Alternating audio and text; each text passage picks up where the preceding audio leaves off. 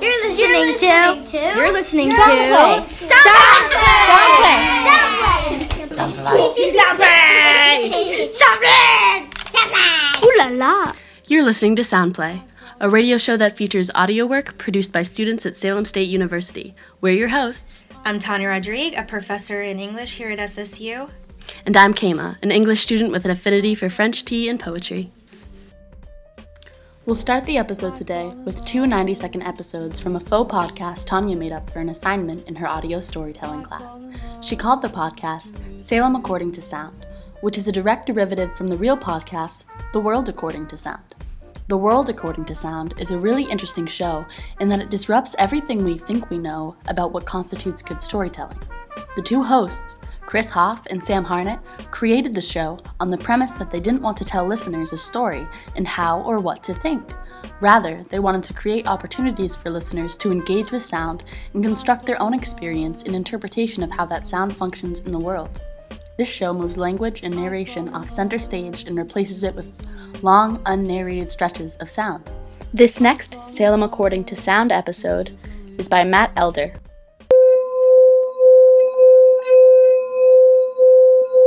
This sound is often employed by New Age practitioners and Buddhists to reach higher states of meditation, relaxation, and even healing.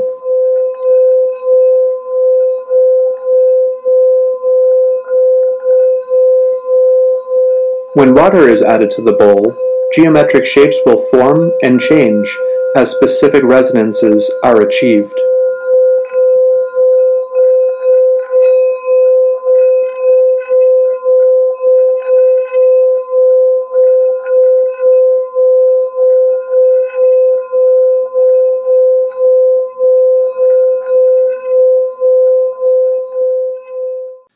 The next episode is composed by Savannah Colosi.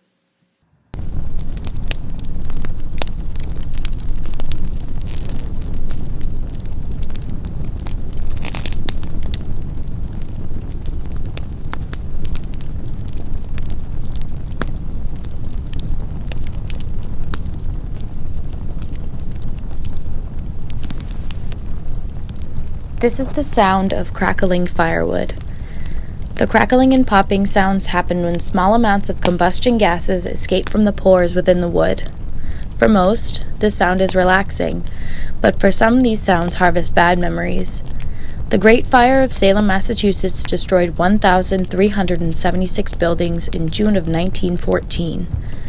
A rapidly growing population led to overcrowded neighborhoods, and many safety protocols were bypassed.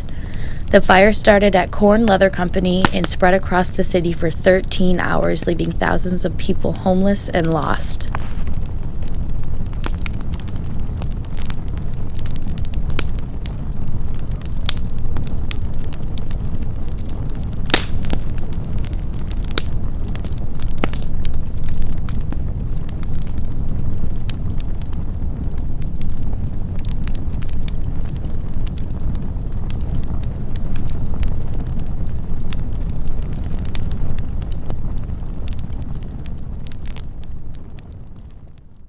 To Soundplay on 91.7 WMWM Salem. We'll be back after this message. Hey, this is Dan Finnerty from the Dan Band. You're listening to WMWM 91.7, in Salem. Coffee Time has been a family owned and operated bakery since 1978. They offer scratch made pies and scones, and now through Thanksgiving, apple cider donuts and pumpkin cheesecake. Grab a fresh cup of coffee or real hot chocolate milk to go with your favorite treat. Coffee Time, setting the standard for homemade baked goods right here in Salem. Coffee Time, 96 Bridge Street, Route 1A in Salem.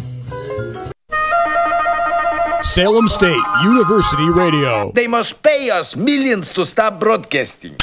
WMWM Salem, 91.7 FM and WMWMonline.com. I didn't want to talk.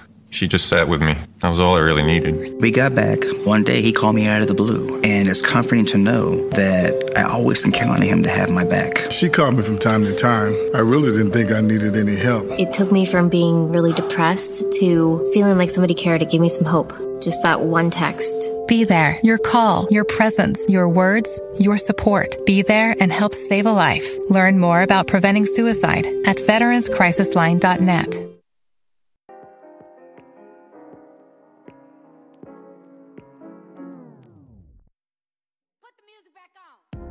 Welcome back. You're listening to Sound Play on 91.7 WMWM Salem. This episode's feature is on Jill Brown, who translated her life story into an inspirational speech and adapted that speech into an audio documentary.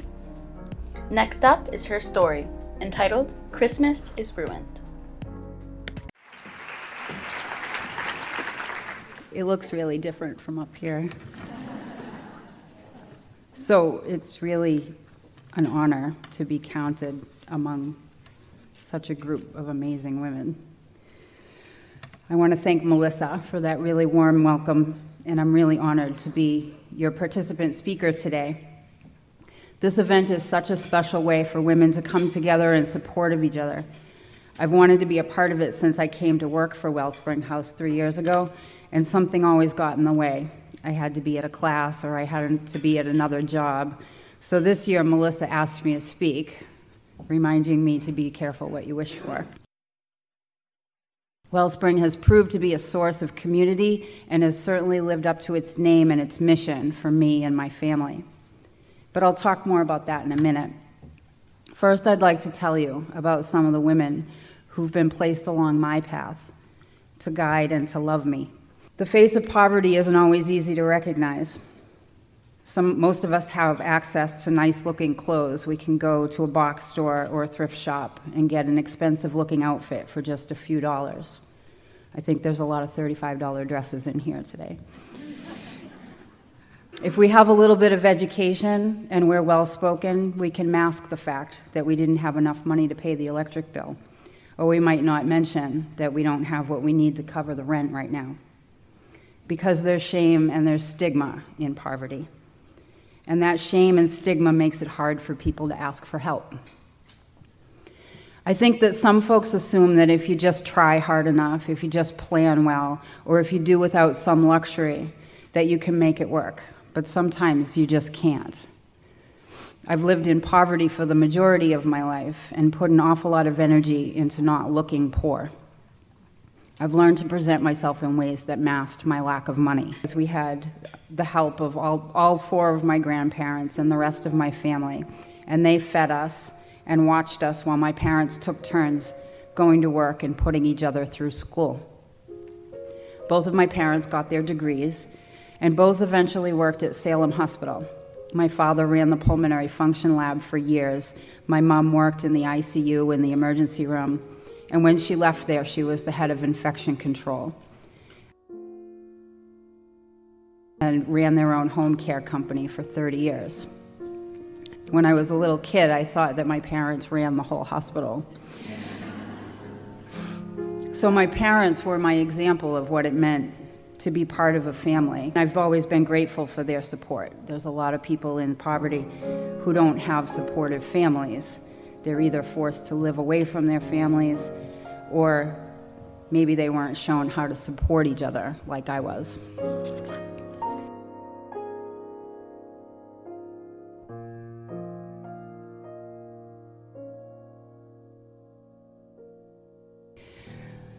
So I was also blessed with being with the good fortune of being the only grandchild on my mom's side of the family for seven whole years before my brother came along.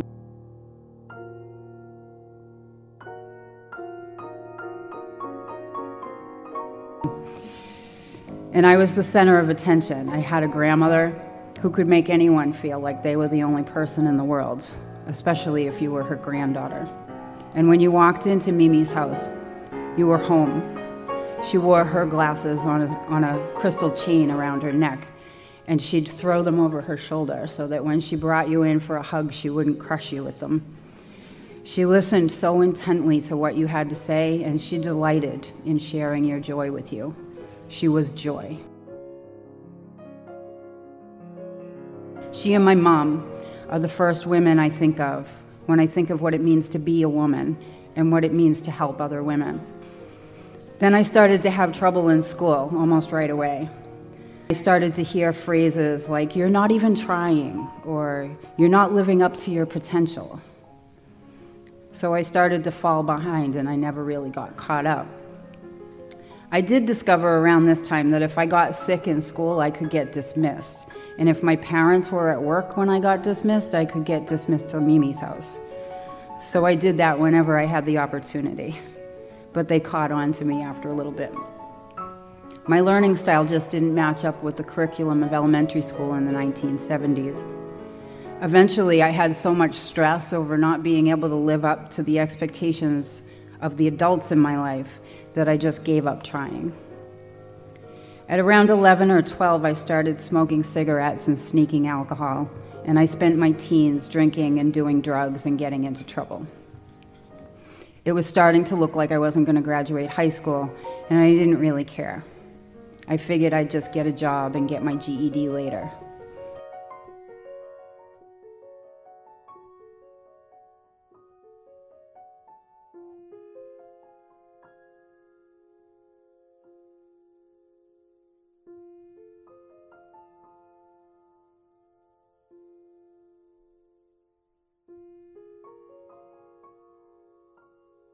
After my 18th birthday, my parents asked me to leave the house. They'd exhausted their knowledge of alcoholism and really just didn't know what to do with me anymore.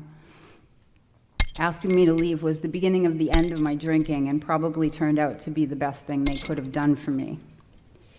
My time out of the house was pretty short. I spiraled pretty fast and ended up back home just a few months later, promising to do better.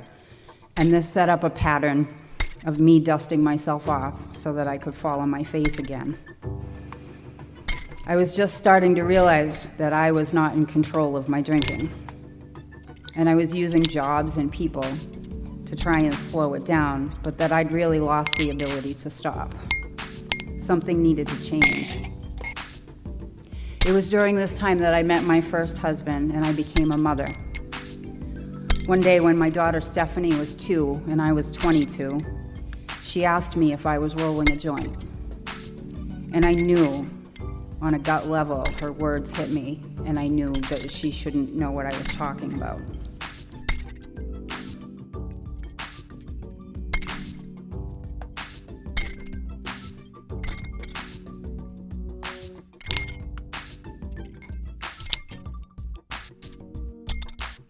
So I tried to stop drinking and discovered that the harder I tried to stop, the harder I drank, and I was really scared.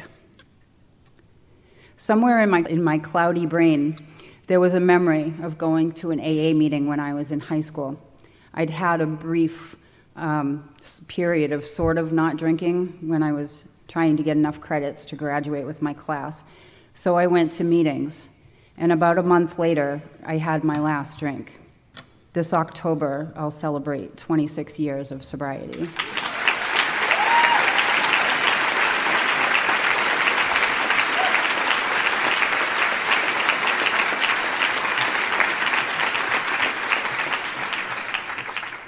Thank you. Christine said that would happen. I know that's not typically how it happens. Many who struggle with substance abuse return to drinking and drugging at least once. Some have periods of sobriety, and there are many, many others who never even have the idea of getting sober in the first place. Not to say that it was easy, because it wasn't. I think it's safe to say that my sanity was in question for quite some time while my brain rewired itself. To all outward appearances, I was in worse shape after I stopped drinking than I ever was while I was drinking. My husband joined the Air Force and we moved as a family to North Carolina. I was nine months sober and I found myself in a trailer in a cornfield with a three year old. And I was in trouble. And then the world sent me another wonderful woman to love and support me.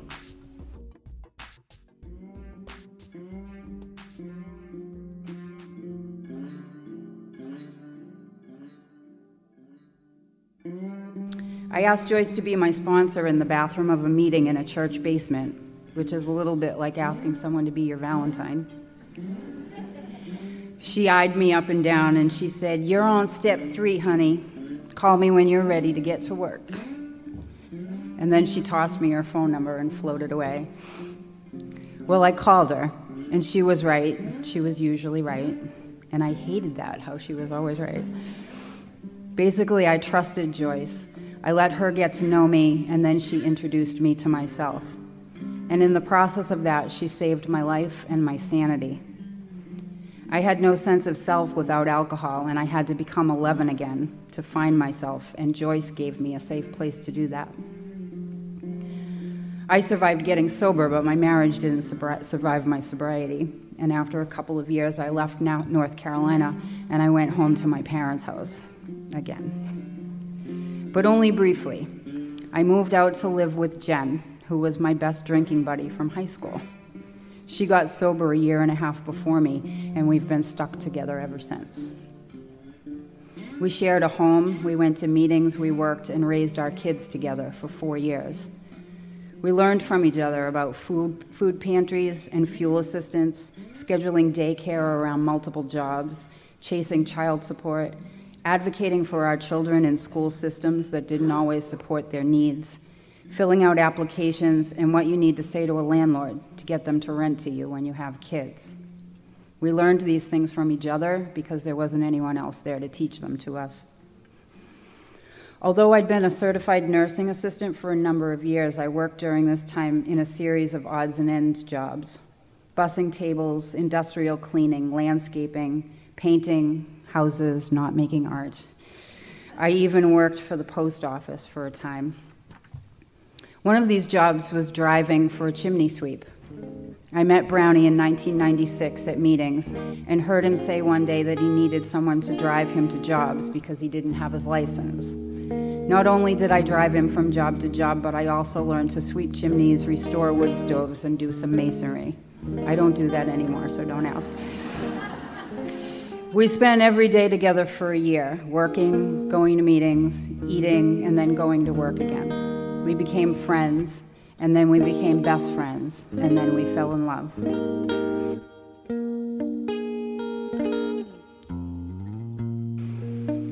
We moved in together when our first child was born. My water broke on the day the movers came, just to keep things interesting.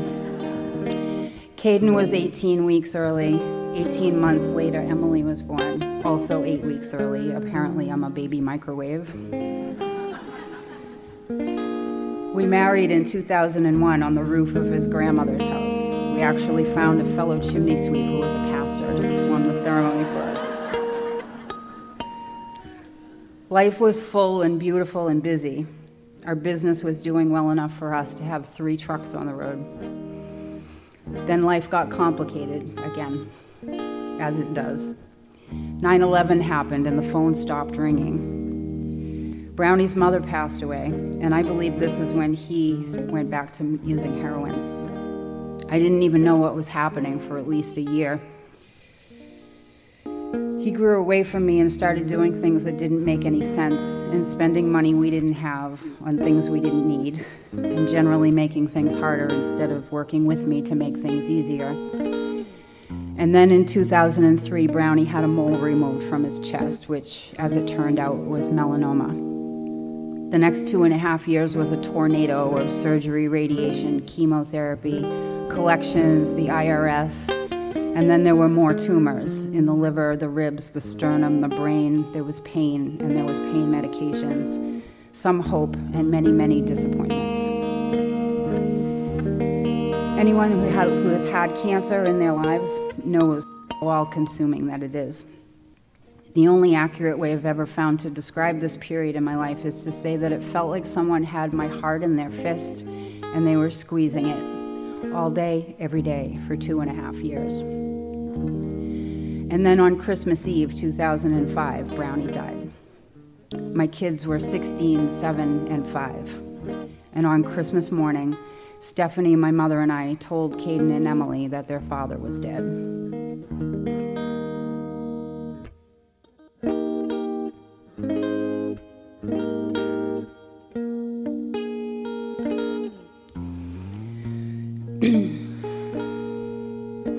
I was lost. I was buried under a pile of debt. The business had fallen apart, and I had to start all over again. So I went to work part time at my kids' school. I had to be there anyway, and the school community, community had been incredibly supportive of us during Brownie's illness.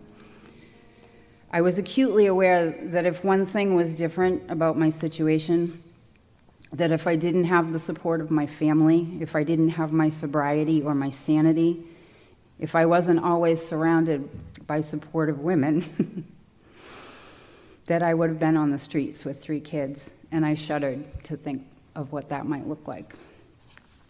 So, because of that awareness, I became curious about what went on in, at the homeless shelter in my community in Salem, and I applied for a job there.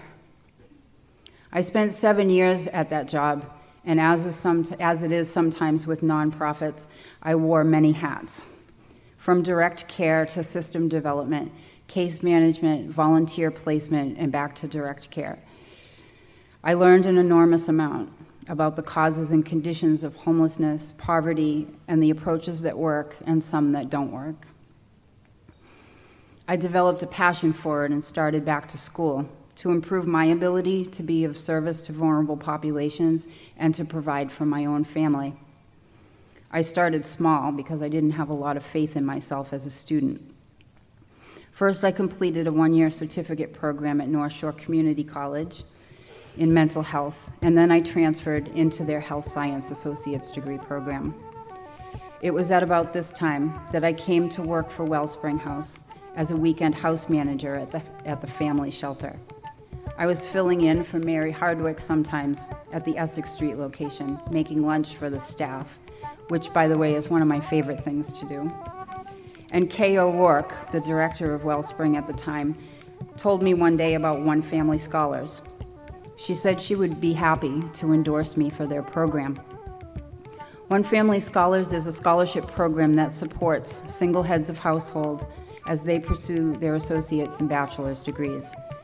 And I've just been accepted for my fourth year as a One Family Scholar, which means that they've agreed to pay my tuition, supply expenses, and a monthly stipend so that I can finish my Bachelor of Health Science degree at Salem State.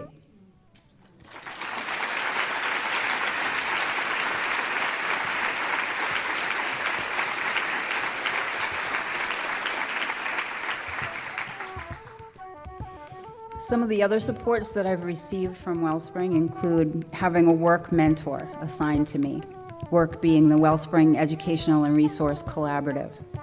Patrick Delaney and Laura Padone mentored me for two years while I finished my associate's degree and made my transition to Salem State. I've recently completed training to be a work mentor. Also, during that time, Wellspring House hired my daughter Emily with a grant from a program called First Jobs, and she did the landscaping at Essex Street for a summer.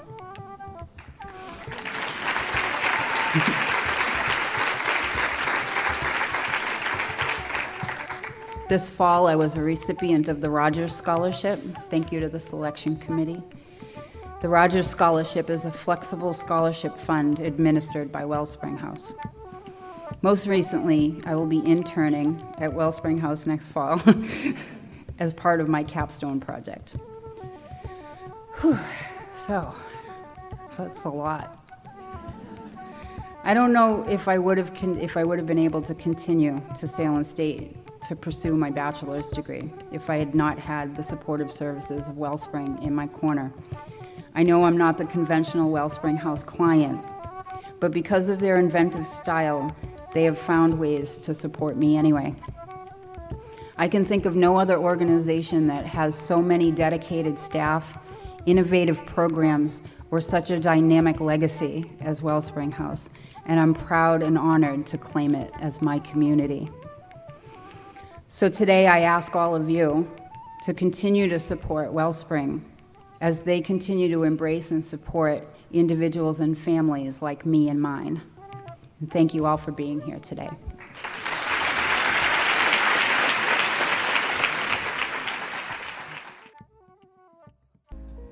Tanya got the opportunity to sit down and have a conversation with Jill about the experiences that inspired her speech, in addition to the variance in the process of developing her speech versus her composition of the audio adaptation. Here's a recording of that conversation.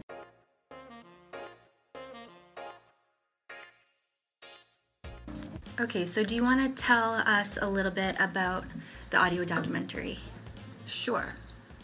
I was taking the class as a um, as an elective to finish my bachelor's degree, um, and I was really struggling because it was my last semester, and decided to use the audio recording from a speech that I had given at a fundraising event a few years ago, which was kind of telling my story with the intention of bringing awareness of about poverty and um, like the face of poverty and how it doesn't always look like what you think it looks like. So I had a lot of stuff to work with to be because it was a pretty about a 20 minute speech that I had already recorded and I was able to kind of pick it apart and add some music to it and think about the meaning behind what I was trying to impart and how to make that work with different kinds of music and different kinds of editing to make a shorter piece that could be used for an assignment for the class.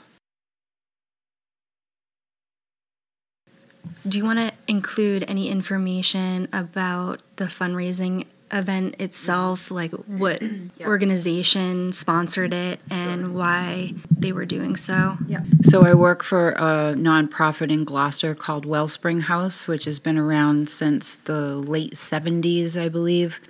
And they engage with low income and homeless individuals and families. Their focus is really on um, on continuing education, ed- education being um, a tool to help people to rise above poverty. Um, so I, I went to work for them, but I was also able to utilize some of their services. So I'm an employee and a client of Wellspring House. And um, they were incredibly supportive of me. And when the new executive director, Melissa Diamond, took over, she asked me if I would be willing to tell my story um, for their annual women's luncheon. It's, she's actually changed the dynamic of the fundraiser a little bit so that it's not just a women's luncheon. She's opened it up to um, to be more inclusive and let other members of the community who aren't necessarily women participate, which I think is really pretty pretty neat. She's an amazing leader. Um, so she asked me if I would be the keynote speaker for the fundraiser that year.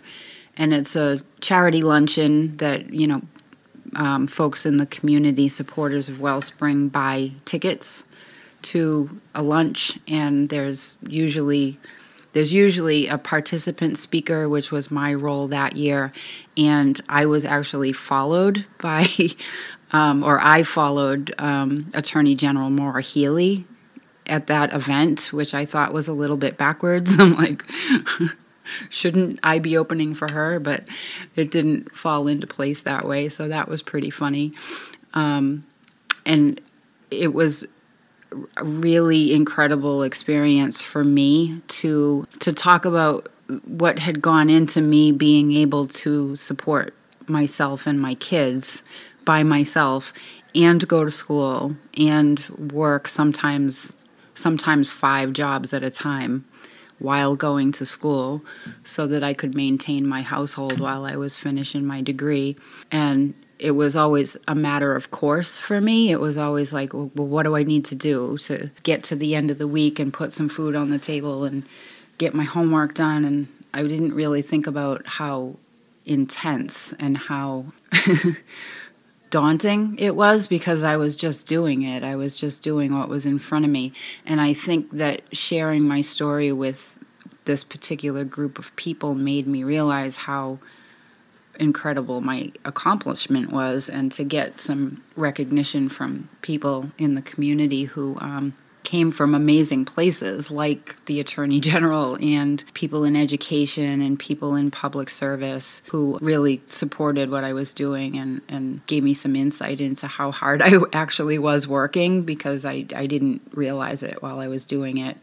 You know, sometimes you're like, think about things like that afterwards and you're like how did i even do that? How did how did i do that? And you just do. You do what's in front of you in the moment. so that you can get to the next moment. I hear you. I Self hear you. it's kind of like your your yeah. mind protects you. It's like self-preservation. Or you don't even have like the time or the inclination to reflect on Yeah. the wildness of your life and all of the things that you need to do, especially when you have children, because it's Yeah. like you know you need to take care of your kids. They're Absolutely, you. absolutely. And the and the other thing that I think that it really brought into perspective for me was the the way that I constructed the speech was around women in my life who were supportive of me through my story. And I talk about my mom and my grandmother. I talk about my the sponsor from Alcoholics Anonymous, and I talk about um, mentors and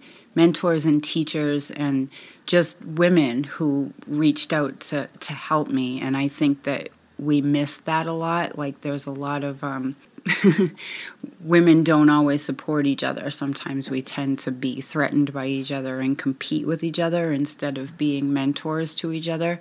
And um, that wasn't my experience in a lot of cases. And the women that I talk about in the speech are the women who, you know, grabbed a hold of me and pulled me up instead of stepping over me to get where they were going.